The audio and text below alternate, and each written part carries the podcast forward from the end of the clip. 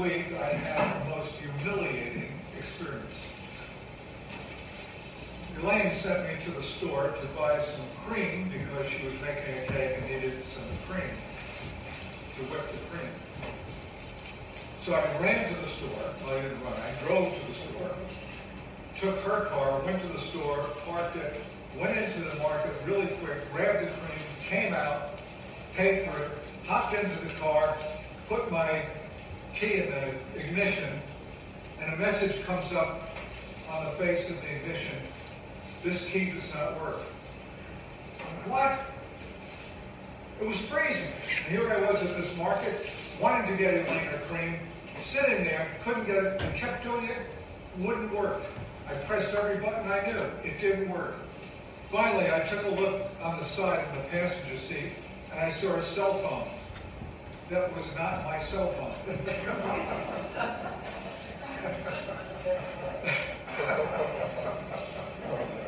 Quickly, I got out of the car and looked two cars next to me, and there was our car, which was the exact same car. Uh, got into that car, quickly put my key in so as to not be discovered, and quickly drove out of the lot. Going down the street, I quickly realized I had left the cream in that person's car. I can't believe it. I made a quick U-turn, went back, and there saw my cream driving down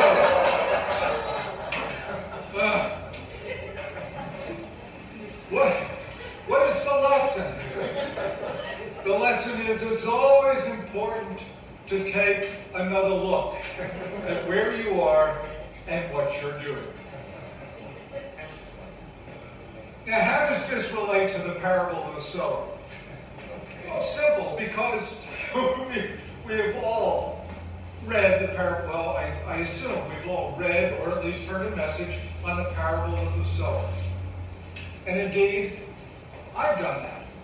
And I'd like to say that usually when I've talked or taught on the parable of the sower, I typically focus in on the four soils that are there, right? But Pastor Stephen has been doing this series on Jesus, the story of the Savior in the book of Mark. And we saw that he talked about Jesus the caller, Jesus the forgiver, Jesus the brother, and he gave me the assignment of talking about Jesus the sower. And I have to admit, usually when I go to the parable of the sower, I focus on the soils. In fact, so much so that I remember at one point I said, you know what, I'm going to rename this the parable of the soils. Soils. Would that be a problem? Because Jesus gives it the name, the parable of the sower. The parable of the sower. Isn't it interesting that we focus on things that are so much easier to focus on, which are like the soils? And yet, what is central here is the sower. Fascinating, isn't it? Now, to be sure, this is one of the, the central, I would say, the central parable Jesus gave to his disciples. One of the things to realize is that Jesus gave some 39 parables. You know that? In all three Gospels, the Synoptic Gospels. The Synoptic Gospels are the first three Gospels, Matthew, Mark, and Luke. And he gave 39 parables. This particular parable is in every one of the Gospels. And it is central in the sense that he seems to make it number one when he starts his ministry of parables. We see it in Mark chapter, uh, Matthew chapter 13 as well as Luke chapter 8 and here in Mark chapter 4. The first parables. And you'll notice when Jesus begins his parables, what does he say? I don't want you to forget this. Take a look at verse 3. He says, listen, this is a command. Listen. And then, at the end of the parable, listen to what he says. Verse 9. He who has ears to hear, what? What does it say? Let him hear. This is a command. In other words, Jesus is saying, listen up. This is important for you to hear. Now, what are the elements in this pattern deserving of another look? Now that I'm onto another look, what are the elements that are deserving of a look? Well, firstly, the element of the seed. What is the seed? We find out as we compare all the uh, records of this parable, the seed is the Word of God. Really. But what is the Word of God about? We find that out as we look through the scriptures as well. In fact, Pastor Stephen talked about that in the first chapter. It's the good news of the kingdom. Jesus came to give the good news of the kingdom. Why was that important? Because it was bad news right then for Israel because they were under Roman assault. They were under Roman oppression. They wanted a new kingdom. They wanted the kingdom of David restored, so they were looking for the kingdom. Jesus came with a message of the good news to the kingdom. One thing we need to remember is that we, as followers of Jesus, have good news for people. I was reading a, a book I think I mentioned to you once before by Philip Yancey entitled Vanishing Grace. And what Yancey says is this. He said, if you go on the street and you ask people just on the street, just random people, tell me, um, describe what a Christian is, very often you're going to hear that people will say what Christians are is what they're against is what they're against. And Yancey goes on to say, we have the best thing to be for, but we're known for what we're against. Sad, This is the good news of the kingdom. And it was good news because where the Jews were living at the time was bad news. Because they were under the oppression of an earthly kingdom. They wanted to be under the rule of a heavenly kingdom. And the good news is that the kingdom, the kingdom had come. But what is the word? It's good news, right? About the kingdom. But I'd like to suggest to you that the good news about the kingdom was the good news about him. Because where Jesus is, the kingdom is. Right? When Jesus is, the kingdom. When the Pharisees came to Jesus, they said, uh, Jesus, uh, where is the kingdom? He said, the kingdom of God is among you. Who's he speaking about? Himself. Where Jesus is, the kingdom is. You know what the kingdom is? The kingdom is not a realm, it's a rule. Write that down. The kingdom of God is not a realm, it's a rule. Where Jesus was, he ruled, right? He ruled all of nature. He would get up in a boat when there was a storm and he would say, shh, and the storm would stop. He ruled it. Who rules nature? God. He is God in the flesh who rules nature. Where the kingdom was, Jesus was. His rule. He creates food out of nothing. He takes fish and bread and he multiplies it. Creates something out of nothing.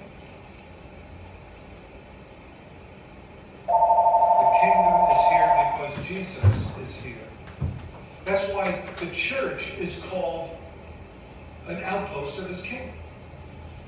Why? Because ideally, Jesus rules in his church, right? We are followers of Jesus. Jesus is our Lord, not our denomination, not our church. Jesus is Lord. In fact, that's one of the distinctives believe it or not, I don't know if you know that, of the Baptist faith is the lordship of Christ. He is their only Lord, as they state in their documents. documents. So the seed is the message about the kingdom. In fact, Jesus, when he drives out demons in Luke chapter 11, I think it is, he says, if I drive out demons by the finger of God, then you know that the kingdom of God is among you. Very clearly, this is When Jesus sent out his disciples to preach, what did he send them out to preach? Do you remember? He said, go out and tell them what? The kingdom of God is at hand. you know why the kingdom of God was at hand? Because Jesus was at hand. Where Jesus is, the kingdom is. Okay, then we go to the seed. We got seed, and then we go to the soils. The soils illustrate how the kingdom is received. And Jesus describes that in four basic, um, four basic soils with everybody, right? How is the kingdom received? By the way, you know, every time we look at Jesus' ministry and the, all the Gospels, we say, wow, he had crowds following him. And yet, he's saying that there was a resistance, a hardness, and people were not receiving his word, right? Why was that? Well, if you go to John chapter 6, you find out something very interesting. Remember in John chapter 6, Jesus takes the bread and the fish, he multiplies it, and he gives it to everybody? And then after that, he goes to another place, and the people follow him around to the other place where he goes. And, and they, they give ostensibly the idea that they're there because they realize that he's the Lord. But he says, no, you're not here because of that. You're here because of what you got from what I did. And quite frankly, a lot of people are into Christianity for what they get out of it rather than just serve Him. It becomes a traditional faith, you know, something I grew up with, something I do, you know, rather than really serving Him. Even though Jesus demonstrated his divine power, do you notice very few truly received his message? And we see that in the different soils. He puts his hearers in four types of soils, remember? That the farmer experiences when sowing. By the way, the farmer would go, I was going to bring my spreader, but I'm glad I didn't now. Any of you have a spreader at home? Where, where's the stuff going to spread? It goes all over the place. Well, that's the way the farmers were back in that day, too. They, in fact, they had paths that went through their fields, and they would go through the paths, and they just sprinkle, they take a sack, and they just throw the seed around in different places. Some of the seed fell on the path, which was hard. Some of the seed fell on ground that had rock under it, limestone under it. We have lot of rock around our house. It's just unbelievable. You would not believe it. In fact, our house was built on what was once a pond. When, uh, when we moved into the house, our neighbor, who had been there since the building of the house, laughed at us and he says, wow, you must get a lot of water in your house. I said, we don't get a drop. Said, really? Apparently the guy who built the house just put gravel, just laid gravel all over the place before he built it. It was a commercial building. But as the seed falls on rocky ground, the problem is it doesn't get root. Doesn't have root. So we have a hardened heart that doesn't respond to the seed, just as hard. We have a shallow heart that it goes down a little bit, but there's no root because there's rock underneath. And then we have what? We have a cluttered heart it's kind of like spiritual hoarding. you know what hoarding is? You know, some, I know some people who have hoarded. I, I've been over to visit some in my church when I was in Marblehead. You, you have to go into the house like this because there's so much stuff in the house you can't get through it. But there, sometimes our lives are cluttered with stuff that kind of chokes out the primacy of Jesus in our lives, and then of course his fruit so there are three common hindrances to, to receiving Jesus, right? To receiving the good news of the kingdom in our lives. Um, I call it Satan, suffering, and stuff. Satan, suffering, and stuff. Those are the hindrances. You know, Satan just wants you to be a little bit indifferent toward the things of God, and he's going to move you down that path a little more. He just wants you to get uh, not too deep in the, in the gospel. He doesn't want to get you deep in the word because that's how you grow in the word. You let down roots. What's the problem? What do I mean by suffering? It means that it's shallow. So when, remember what Jesus says, when the sun comes up, it scorches the earth, that the plant dies. Why? Because it has no root. And suffering, by the way, is one of the biggest things that kind of turns people away from Jesus Christ. They say, if God is good, why is there so much suffering? But Jesus said, if you follow me, there's going to be suffering. I know there are people on television who say, no, if you follow Jesus, everything's going to be great. You'll be wealthy and healthy. That is a lie. That is fake news. That's fake news. In fact, the Bible says that um, anyone who wishes to live a godly life will be persecuted. Jesus says, look, if the world hates, hates you, remember it hated me first. And then he says this in John 16, he says, in this world you will have, you will, you will, get that word, will, you will have tribulation, but be of good cheer. What? I have overcome the world. I have overcome the world. And by the way, the time we have on this earth is very brief compared to eternity, is it not? It is. It sure is. It sure is. So we have these things that keep us. And all we have to do is go sin a little incrementally, and it drives it, brings us down a path that gets us further and further away from Christ. I don't think turning away from Christ and not receiving Him is done in an instant. I think it's incremental. I think it's either a hardening because of some issue that happened in life.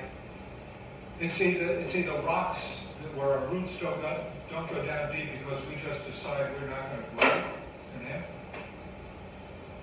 Or it's in our accumulation of stuff and things and interests that keep us from knowing Him in a. And of course, this lends to a hardening, a, a dulling of our hearing. We don't, we don't hear what He has to say. We don't receive Him. Steve Brown, one of my favorite preachers from several years ago, used to say, um, God will grease the direction you decide to go. God will grease the direction you decide to go. I don't know if you remember, and by the way, I'm not going to get into the passage on 11 and 12, which is, by the way, one of the most difficult passages in all the Gospels.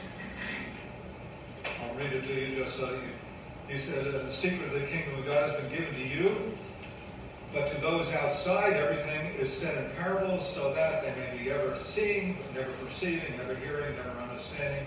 Otherwise, they may turn and be forgiven. You, you know, at first glance, you look at that and you say, what? Is he giving this parable so that people don't understand? No. He's giving such a clear message that if they don't get it, they'll harden to it. In fact, his disciples come to him later and they say, say this. Um, Jesus says, Don't you understand this parable? How then will you understand any parable? In other words, if you don't get this simple story, how are you not, how are you not going to understand the others? This is so simple. And by the way, when hardness comes, it's the hardness we determine to have.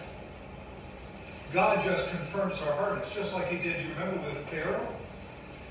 Read chapters uh, 6, 7, and 8 of um, Exodus. And you'll find when Moses went to Pharaoh to release the people, remember what it says? Pharaoh hardened his heart.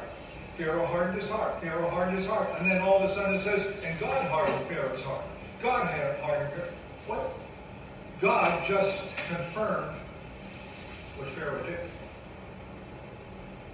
Be careful of incrementally slipping down a slope to destruction read a story about a young man who was a graduate student at Emory University in Georgia who went up and decided to spend some study time on top of Stone Mountain. Do any of you know what Stone Mountain is? It's a tremendous uh, memorial, I guess, to some Confederate um, generals. But it's a very smooth stone. It's an amazing stone. It's about 600, 700 feet high. And up on the top there's a, there's a perimeter gate that goes around, a fence that goes around it. And they tell you, don't go on the other side of the fence. But this young grad student, I guess he decided to climb over the side of the fence. You know why? Because you look at the stone from the safe side of the fence, it looks like it's just very gradual, a very gradual decline. But what Chuck Kelly, who is the uh, police chief of that particular park, said, he said, it's deceptive. It's steeper than you think. And once you start sliding down and slipping down, you can't stop. And so this young grad student fell 600 feet to his And his books were found on the other side, the safe side of the fence. You see, that's, that's an that's an illustration of our lives, how easy it is to just incrementally move away from Jesus Christ rather than move toward him. We have to fight to move toward him. You know, what we have to do? What is it, that famous quote from Edmund Burke, the, uh, the British uh, parliamentarian? He said, all that is necessary for evil to be victorious is for good men to do nothing. All that's necessary for us to go to our destruction is to do nothing. In order to be righteous, we have to fight for it. We have to go against the grain. That can hurt. It can hurt when we're in a culture that doesn't honor the things of God especially. So we see the we see the seed, we see the soil, but what about the sower? Just briefly. What do we learn about the sower? Do you think Jesus knew that most people who listened to him were not going to follow? Do you think a farmer knows when he's scattering seed like he is that much of the seed is not going to come up to a harvest? that a lot of it's going to be lost. You probably have to overseed in order to make sure that there's something that comes from it. And do you think Jesus knew that? I think Jesus knew that very well. But what did he do? He kept on sowing. He kept on sowing. What does this say about him? Does this say something about his heart? You know, if anybody knew who was going to essentially uh, not believe in him. It was Jesus who knew. Tell me, do you think Jesus knew that Judas was going to betray him when he chose Judas? Oh, yeah. But he chose Judas. And by the way, at the Last Supper, do you know that Judas had one of the places of honor next to Jesus? Everybody was vying to be first in line, and Judas got be right next to Jesus. Do you think Jesus knew that? What does that say about the heart of the sower? Who keeps on sowing seeds of grace in order to draw people to himself? No wonder we read, for God so loved the world that he gave his one and only Son. Jesus knew what was happening, yet Jesus continued to heal, continued to help, continued to raise the dead, continued to teach unabated. Why? Because he loved the people he was trying to draw to himself. A couple of times in the scripture we see him saying, weeping over Jerusalem, saying, Oh, Jerusalem, Jerusalem, how I would have loved to have gathered you as a hen gathers her chicks, but you would not. You would not. This is the heart of the sower. And sowing seeds, by the way, is analogous to bringing people to Him. And I'd like to suggest it's something He's still doing. The sower is still up to his work. You know, one of the passages of Scripture that I think is often missed when we when we read the book of Acts is the first line in the book of Acts. Listen to this. In my former book, Theophilus, that's the person he wrote to. By the way, this is Luke writing.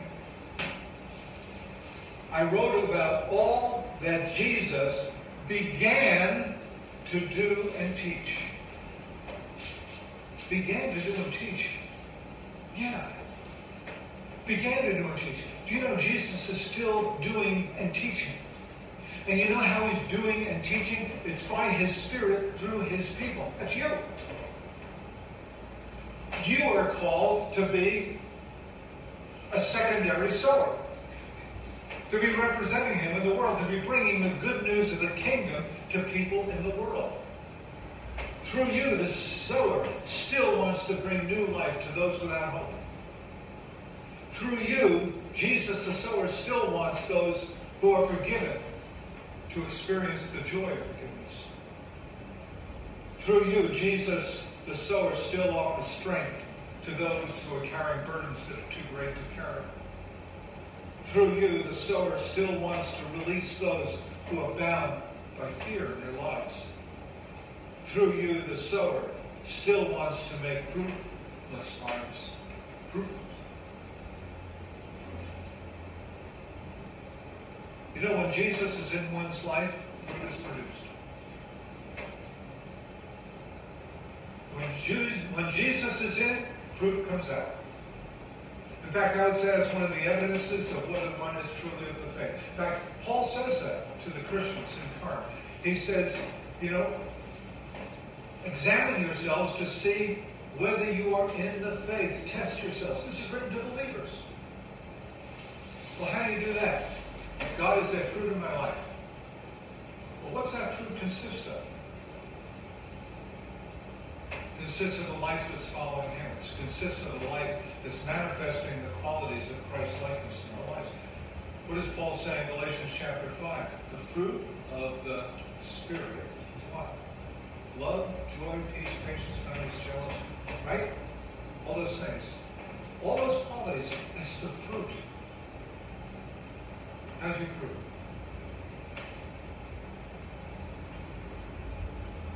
I hope it's developing. Now, some of us develop better than others. I remember I had a woman who first came to Christ in our church in Marlton. Great woman. I tell you, I, I, was I was humbled by her because in the first few months of her life uh, in Christ, she was just growing like gangbusters. wow. We all grow at different speeds, right?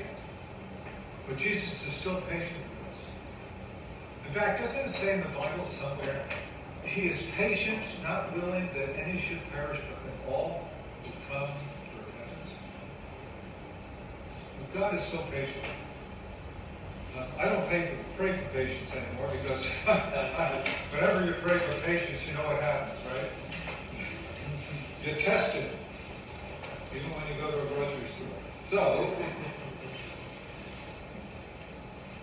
I would assume that most of you here, and most of those perhaps online, have asked Jesus into your life. I think this message from the parable of the sower, saying that Jesus is the sower, uh, is there fruit in your life? You know, are things just the same old, same old, same old, or are things changing? Is there a movement forward? It may be slower than we'd like, but is there a movement forward? Does your life bear fruit that evidences his presence? Are you being continually amazed by his love for you?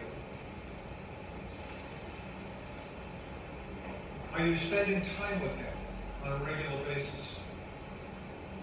You know, the primary way that God speaks to us is in His Word. The primary way we speak to Him is in prayer. That's how you develop a relationship. They spend time. with I pray you are. Sometimes, very sadly, people give up on the sower. Don't give up. By the way, He doesn't give up on you. Even when we fail he doesn't give up on us. There is always a way back, no matter how far from the cross we may feel. When I was not a believer, I remember there was a hymn that they used to sing in the Methodist church I was going to at the time. that I never forgot. Some of you may remember, it goes softly and tenderly, Jesus is calling. Calling for you and for me. Look on the portals. He's watching and waiting. Waiting for you and for me. Come home, come home. You who are weary, come home. Softly and tenderly, Jesus is calling, calling all sinners, come home. Friends, no matter where you are, the sower still seeking people for his vineyard. He's still seeking to produce a harvest through you and use you in a way you could never have imagined before. As you come to him and let his spirit fill your life and produce the fruit that glorifies him. May we pray together? Father, we just thank you so much that Jesus is indeed the sower who is still doing his work. And amazingly, Lord, he's doing his work through us by his Spirit. I would pray, Lord, that you would help us to see the role that you've called us to play as, uh, as, as many souls in this world, still proclaiming the good news of the kingdom. The good news of knowing Jesus, that whoever comes to him has eternal life. Father, may that be our word for this day. May this be our word for the rest of our lives, that we would give to others, people we know, the good news of the kingdom, that they too will experience the forgiveness and new life you offer in him, and produce lives of fruitfulness.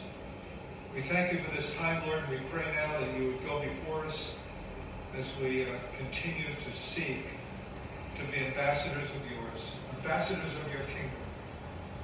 Pray this in Jesus' name.